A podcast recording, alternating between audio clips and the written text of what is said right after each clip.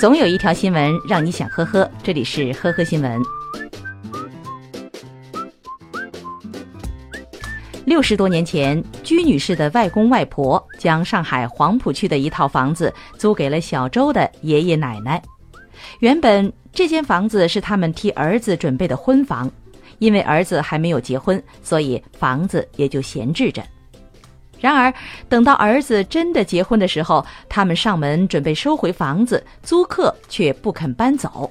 不仅如此，租客还将自己一家的户口迁入到这套房子里，直到居女士的舅舅去世都没能住上这套房子。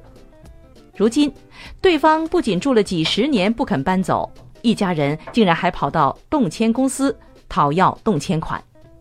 今年四月，法院再次启动了执行程序。面对强制执行的王法官，小周是撒泼打滚儿，抗拒执行。但是显然，这一切都是徒劳的。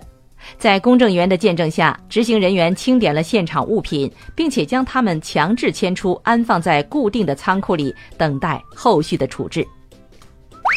十月二十五号晚上，四川高速民警在遂资梅高速东坡站的夜间整治中拦下了一辆轿车。面对民警的检查，驾驶员只向民警出示了一张驾驶证副页。民警通过进一步查询发现，这名司机压根儿就没有驾照。当事司机钟某报了驾校，但是还没有考完所有的科目。去年四月，钟某竟然以十元的价格网购了一张驾驶证副页。以为这样就能够驾车上路了，最终钟某被警方处罚款六千元，行政拘留五日。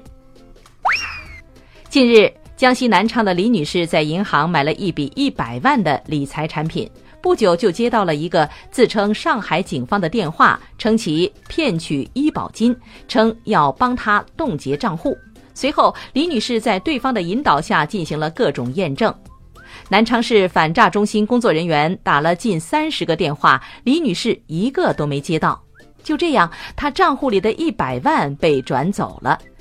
期间，反诈中心人员曾联系银行，并通报李女士的异常情况。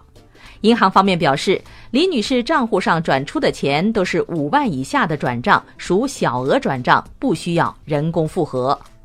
银行负责人称，由于李女士配合骗子输了二十次验证码，才让骗子轻易得手。但是李女士觉得银行在对客户资金的监管上存在漏洞，目前双方仍在沟通中。近日，浙江杭州的张先生在山上干活的时候，食指被毒蛇咬了一口。他发现是一条剧毒的五步蛇以后，怕自己走动后毒性发作，就拿刀将食指砍断。事后，他将断指就地丢弃，来医院治疗。医生表示，其实完全没有必要。检查结果显示，张先生的凝血功能正常，本来断指尚可再植，现在张先生将留下终身残疾。医生说，被五步蛇咬伤以后。并非像传说中的那样，走五步就会毒发身亡。最后，医生告诫患者，被毒蛇咬伤以后，千万别用有害的方式进行自救。感谢收听今天的呵呵新闻，明天再见。本节目由喜马拉雅和封面新闻联合播出。